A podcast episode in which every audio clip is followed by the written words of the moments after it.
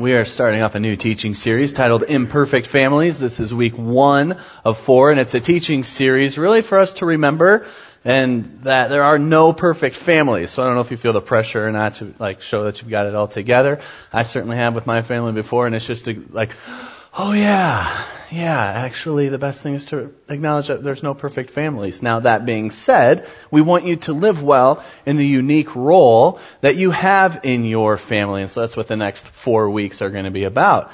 Now, if I were sitting where you're at and looking at someone up on stage, I'd be like, all right, yeah, Patterson, well, what do you bring to the table when it comes to family? And that's a great question. So I have provided a picture for you. My wife Liz and I have seven children, ages five through 11. Please do not be misled. It does not look this kind and gentle all of the time. Okay? In fact, this is few and far between. You should have seen behind the scenes what had to happen in order to get this picture to be taken. We're driving to the photo shoot and I said, kids, please, anything. Don't run off in the woods. Stay clean. Smile when you're asked to. Just stay in your own lane. Don't boss each other around and I will give you as much ice cream as you can possibly eat. And they're like, okay, okay and I am not above bribing my children. You know, I don't like to do it all the time, but I, I do it once in a while, and when I do, I like it to be a secret. So that way people can think, oh wow, they do really have it together a little bit, you know, the, there's the pressure of trying to feel like you're perfect again. But I was exposed within the first five minutes. The kids are saying to the photographer, am I doing a good job smiling? Dad says he'll give us ice cream if I do a good job smiling. I was like, yeah, yeah, I said that. I said that.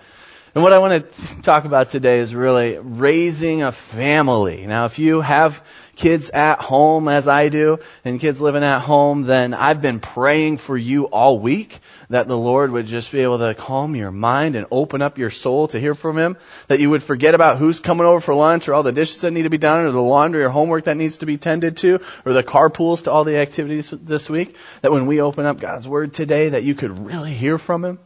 Now, if you're if you're not a parent and you don't have kids, uh, but maybe you hope to someday, then consider this message as kind of a, a little a bit of an undergraduate course, and, and you can learn and plan and prepare ahead. If you're if you're a student living at home, this is an insight to the playbook maybe of what mom and dad would like for your family, and you, and you could come on board with that. And then finally, if you have grown children who are already out of the house, like good for you. I mean, you just deserve a round of applause. I mean, that's tough. Getting them out alive. Um, but I would say keep sharpening those tools. I look to my parents and my in-laws for their insight and their advice and their stories and what they're learning. And it's a great encouragement to me. So I'd hope that you could could get on board with that as well. And then, of course, we're always thinking about people who need to hear the message, and this message will be online in the media center as as well. So if someone pops into your mind, we certainly share it. Before I say uh, too much more into the message, I'd like to just offer a quick prayer to align with the Lord. Would you pray with me?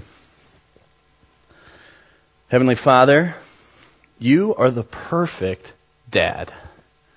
And we are your children, and we're here today to learn from you. Please teach us from your word. In Jesus' name, amen. Well, growing up in school, uh, I didn't like school too much. I always said it didn't fit my learning style. I was active. I wanted to talk with my classmates, see what they were really thinking. Even like test the teacher a little bit. Like, are you sure you know the content here? And they didn't really like that too much. My favorite subjects were PE, lunch, recess, you know, like organized play, eat, have some free play. That's what I looked forward to every day. But I did enjoy when the teacher would say, okay, class, we're going to have a group project. And I was like, yes, group project. And some of you just slumped a little bit lower. You're like, no, no, not group projects.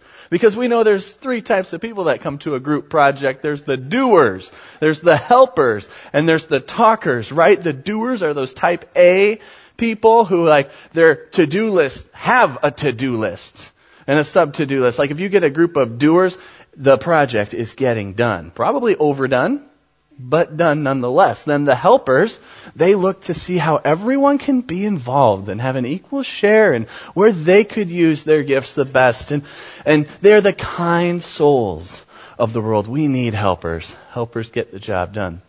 Then there's the talkers.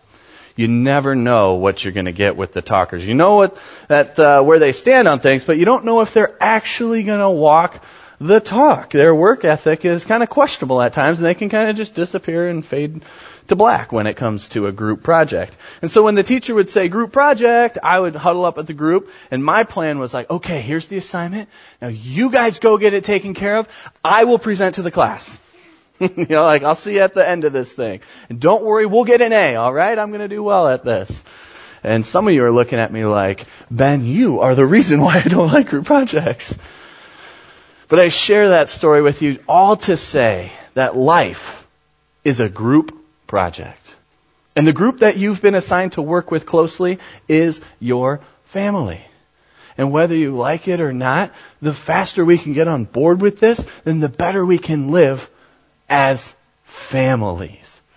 I grew up in a family. That's not unique to me. You grew up in a family. We all have experiences growing up in families. Now, even brothers and sisters have different experiences all across the board, uh, growing up under the same parents, but still, there's themes that go through. Some of us grew up with an amazing childhood where we were always provided for and there's food on the table and new clothes and family vacations and we learned responsibility on an appropriate growth curve. Right? And then there's some of us who are on the other end of the spectrum where we don't want to think about childhood, where it's scarred, where it's broken, where maybe it was stolen from us at an early age because, well, responsibility was heaped upon us and we had to be forced into independence. So what happens is that a boy and a girl grow up with these separate childhoods and they come together and they have this great idea that they're going to start their own family, right? And they talk about the good things from their childhood that they would like to remain good from their own, with their own kids and the bad things from childhood that like, oh, well, we should, we can avoid that. And then the bad things that actually looking back were good. So then now they try to figure out how to navigate those things as well. And it's an amazing idea and it's an amazing plan. And then you have a kid and it's amazingly hard. And it doesn't go to plan.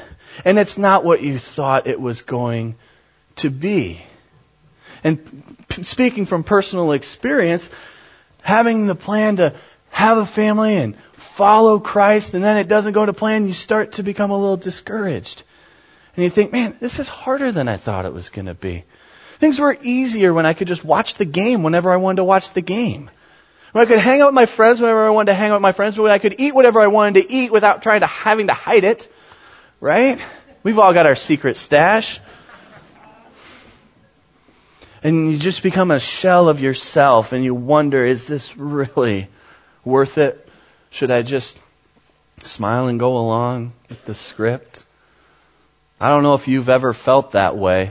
If you do, if you have, you're not alone. And when I get that type of feeling, I like to go to God's Word and say, has anyone else ever experienced this in the Bible that I can learn from it in a historical context that God was involved? And the good news is, yes, there were people who were living as a group and then felt like taking the easy road and giving up. And it's in, we're going to read in Hebrews chapter 10 today. So the scripture will be on the screen, but I'll give you a minute if you have a phone Bible application or a tablet, you have a minute to get it out of your pocket or your purse if you'd like to follow along. It's also printed out in the bulletin.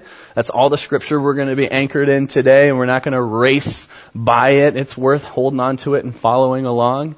And, uh, and this is the part of the message where I do need to say, like, if you do not follow Jesus, then from this point on, everything for you can be advice. You can pick and choose what you want to use. We certainly don't expect that you would live according to this way that God's outlined, but uh, you can certainly listen in and have an idea what it's about. And if you do follow Jesus, if you are a Christian, then this is insanely practical stuff for us to work out in our families in the group projects that God has assigned us. So Hebrews chapter 10, we're going to start at verse 19. You can follow along. Therefore, brothers and sisters, since we have confidence to enter the most holy place by the blood of Jesus, by a new and living way opened for us through the curtain, that is his body, and since we have a great priest over the house of God, let us draw near to God with a sincere heart and with the full assurance that faith brings having our hearts sprinkled to cleanse us from a guilty conscience, and having our bodies washed with pure water. Let us hold unswervingly to the hope we profess, for he who promised is faithful. And let us consider how we may spur one another on toward love and good deeds, not giving up meeting together as some are in the habit of doing, but encouraging one another, and all the more as you see the day approaching. Now I'm skipping to verse 35. So do not throw away your confidence. It will be richly rewarded. Now you may be thinking, yeah, th- th- there's a few good things in there that I picked up, like that meeting together thing and encouraging, but, but you might want to, you might have gone a little bit too fast. So we're going to dig in and I want you to understand more about what's going on here in this section of scripture. The Hebrews are a group of people who heard the good news of Jesus Christ and they were on board with it. They were like, yes. They, they had been living out the Jewish traditions of the Old Testament okay, which all the, the laws and the rituals and sacrifices, and those were good, but the news of Jesus Christ was like, yes, all of that had its time and place. It was all pointing towards Jesus, and now Jesus has lived, He has died, He is resurrected, He's the sacrificial lamb, and you don't have to do all of this stuff. It's all about following Jesus. Love God, love your neighbor as yourself. And the Hebrews are like, yes, we are in. This is what it's about. And it was amazing. And then it started to become a little more cloudy because while following Jesus, while yes, that's what it's all about and that's what they're excited about, they saw Jewish people still in the region nearby following those old traditions and those sacrifices.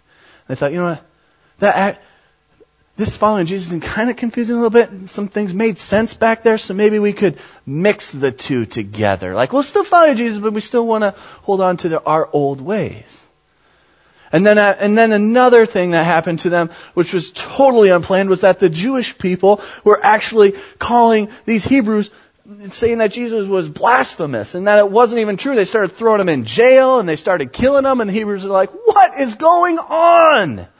And so now they're about ready to stop following Jesus. They're about ready to give up and go their own way. And and the writer of Hebrews knows. You know, the, we don't know who the writer of Hebrews is. It could be Paul, but we're, we're not positive. But the writer of Hebrews sits down and writes this letter and says, "No, not you, not now."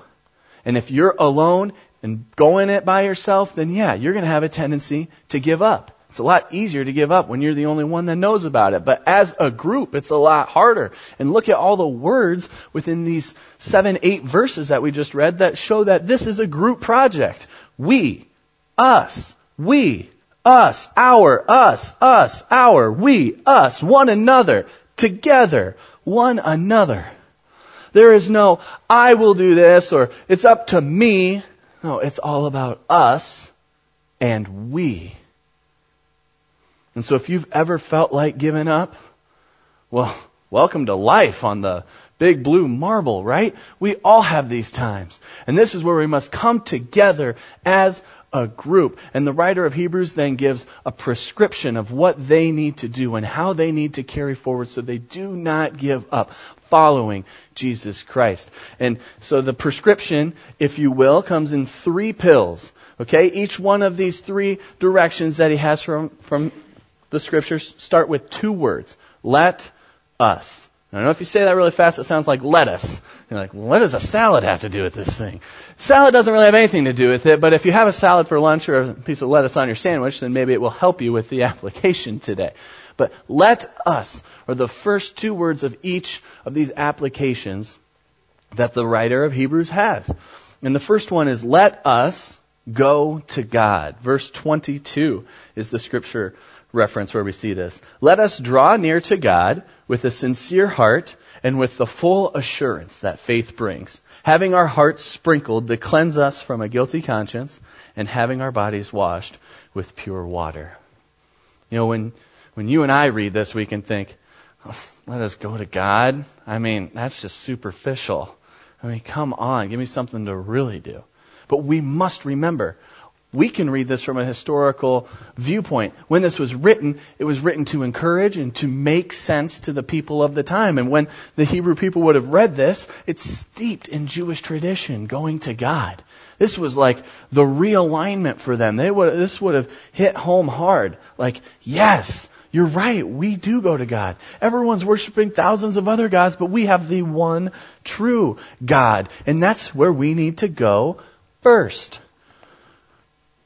But I don't know, here, if you've had this problem, I certainly have. The times where I need to go to God the most are actually the times where I want to go to God the least. That's a problem. There's something wrong with that. And so we together as family need to be going to God on behalf of one another. This is a group project. When did family become so lackadaisical that I wouldn't, as a brother or a father or an uncle, drive over, put my arm around you and say, you don't want to go to God with this problem? Well, I'm going to pray for you. I'm going to God on your behalf. And we pray for each other and we bring each other to God. We first go to God together. But there's still that thing in the back of your mind like, uh, I don't know. And this, this is one of the biggest mistakes that I've made as a Christian. I think that God is actually limited to the same qualities that I have. So for example, if I do something bad, then that usually makes someone mad. So then, if I'm bad, then God must be mad at me. That's not true. Or my feelings are fickle and they change even regarding the same person or the same type of thing. It just might be a different day. And so since I have fickle feelings, then God, His feelings are fickle. That's not true. Or I, and I'm inconsistent with what I say and what I do, so God must be inconsistent too, right? Wrong. God is not like me. God is not like you. Now, let's be clear. God does like you. God does like me, but He is not bound by our qualities or by our ways. And so we must remember who God is and what qualities He has. And so I've even written on a note card I carry with me from time to time about the qualities of God so I can always remember who God is, that God is faithful, that He's consistent, that He's bound by His own law. He says, it is finished. You've been completely justified. You are right before God. He is permanently smiling at you. Now tell me that you don't want to go to God when you remember these things about who He is. So that's the first step. Let us go to God. The second is let us be people of hope. Verse 23 has this supporting scripture. Let us hold unswervingly to the hope we profess, for he who promised is faithful. Hope is relevant in every situation. Hope is not luck. Hope is not the power of positive thinking or the glass is half full or pull up your boots and get to work. Hope isn't just smile and get through it. Hope is relevant in every situation. You see, the promiser is the one who makes the promise great. And who has promised hope for you and me? God Himself. And with God, anything is possible. And so we always have hope, whether it's right here in this life or in the life to come. There is hope. But what's the problem for hope? What's, what, what's in the back of our minds that's like, uh, I don't really know. What sabotages hope? Your mouth. What can amplify hope? Your mouth. What you say matters. And, and we need to be speaking of the hope that we have to the Lord, especially in our groups and when the people that we're, we're, with. We speak of the hope that we have in Jesus Christ. We show up to church on Sunday to hear a sermon, to hopefully learn something within the 25 to 30 minutes that can help us out and learn more about God. But nothing that I will say here this morning can compare to the sermon series that you preach yourself every single day of the week.